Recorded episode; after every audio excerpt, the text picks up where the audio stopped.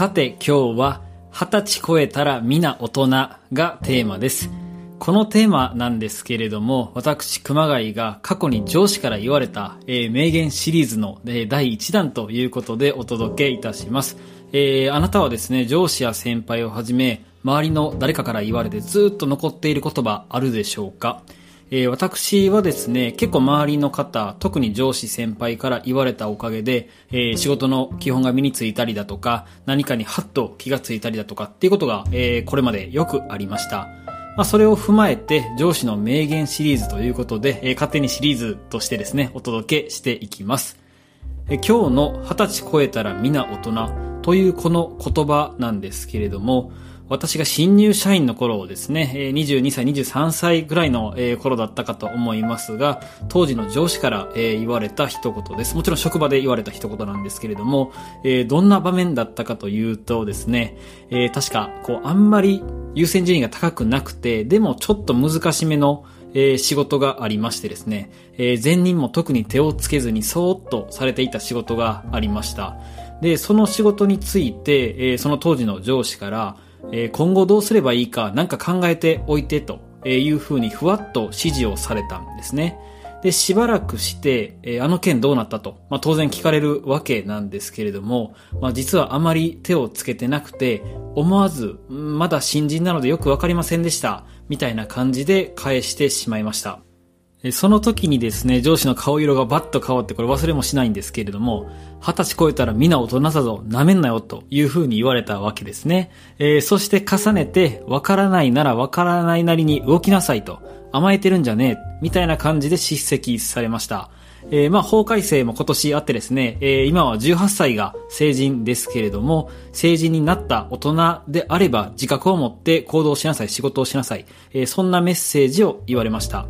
で、当時の私はですね、正直、なんでそんなにきつく言われないとあかんねん、と内心思いつつですね、えーどこかハッとした気持ちもあって、まあそれをきっかけに、えー仕事をする姿勢、えーしっかりと、考えてやろうというふうに思わされた次第です。で、今となっては、まあその上司いろいろ考えて意図を持って、あえて厳しく言ってくれたんだなと、えそんな風に捉えています。で、その一言で、まあ、自覚を持って仕事をしようと思えることができましたし、えーいい意味でずっと心に残っていたんですね。で、結構自分の中では大事な、えメッセージだったなというふうに思いますので、今日はこの上司の二十歳超えたらみんな大人というメッセージが持つ意味を二つの視点で考えてみます。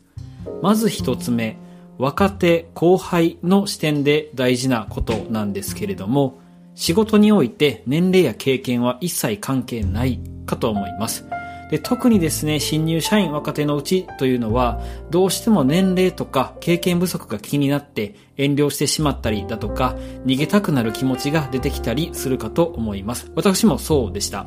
でもですね、えー成人して働き出したら、まあ関係ないというふうにいい意味で割り切って捉えることが必要だと思います。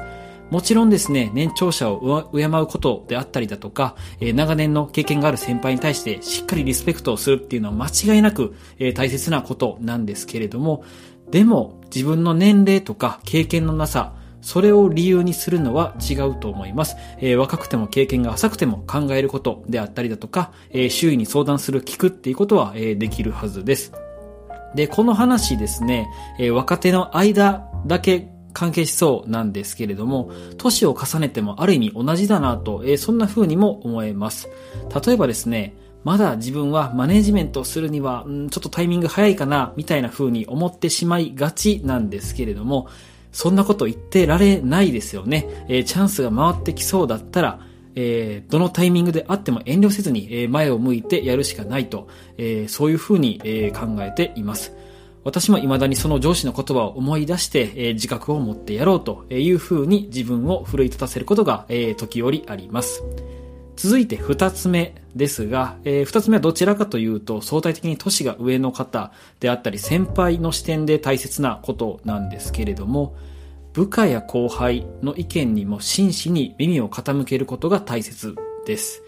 えーこれですね、まあ相手が若い方だとついつい、えーまだ何々さんは若手だからとか経験が浅いからみたいな感じで、どうもこう上から見てしまいがちだなと、えーそんな風に感じます。で何かこう、せっかく意見を言ってくれているのにですね、真正面から受け止めないみたいな感じで、ある意味で子供扱いしてしまう、そんな場面が、えー、あなたもあるのではないでしょうか。で、それ、ある意味ですね、すごくもったいないことだな、というふうに感じます。これ私も、えー、自分に対する戒めも込めてなんですけれども、というのも、若手や経験が浅い人の方が、いい意見を言ってくれたりだとか、いい感性を持っていたりすることが、えー、少なくないからですね。特に最近は、まあ、いろんな変化が早い時代ですので、まあ、これまでの経験っていうのは頼りにならないことも、えー、あるかと思います。そんな中で、えー、若手の意見っていうのはとても貴重ですね。で、これ私も、えー、最近痛感する場面がありましてですね、最近私のチームに、えー、入社してきてくれた、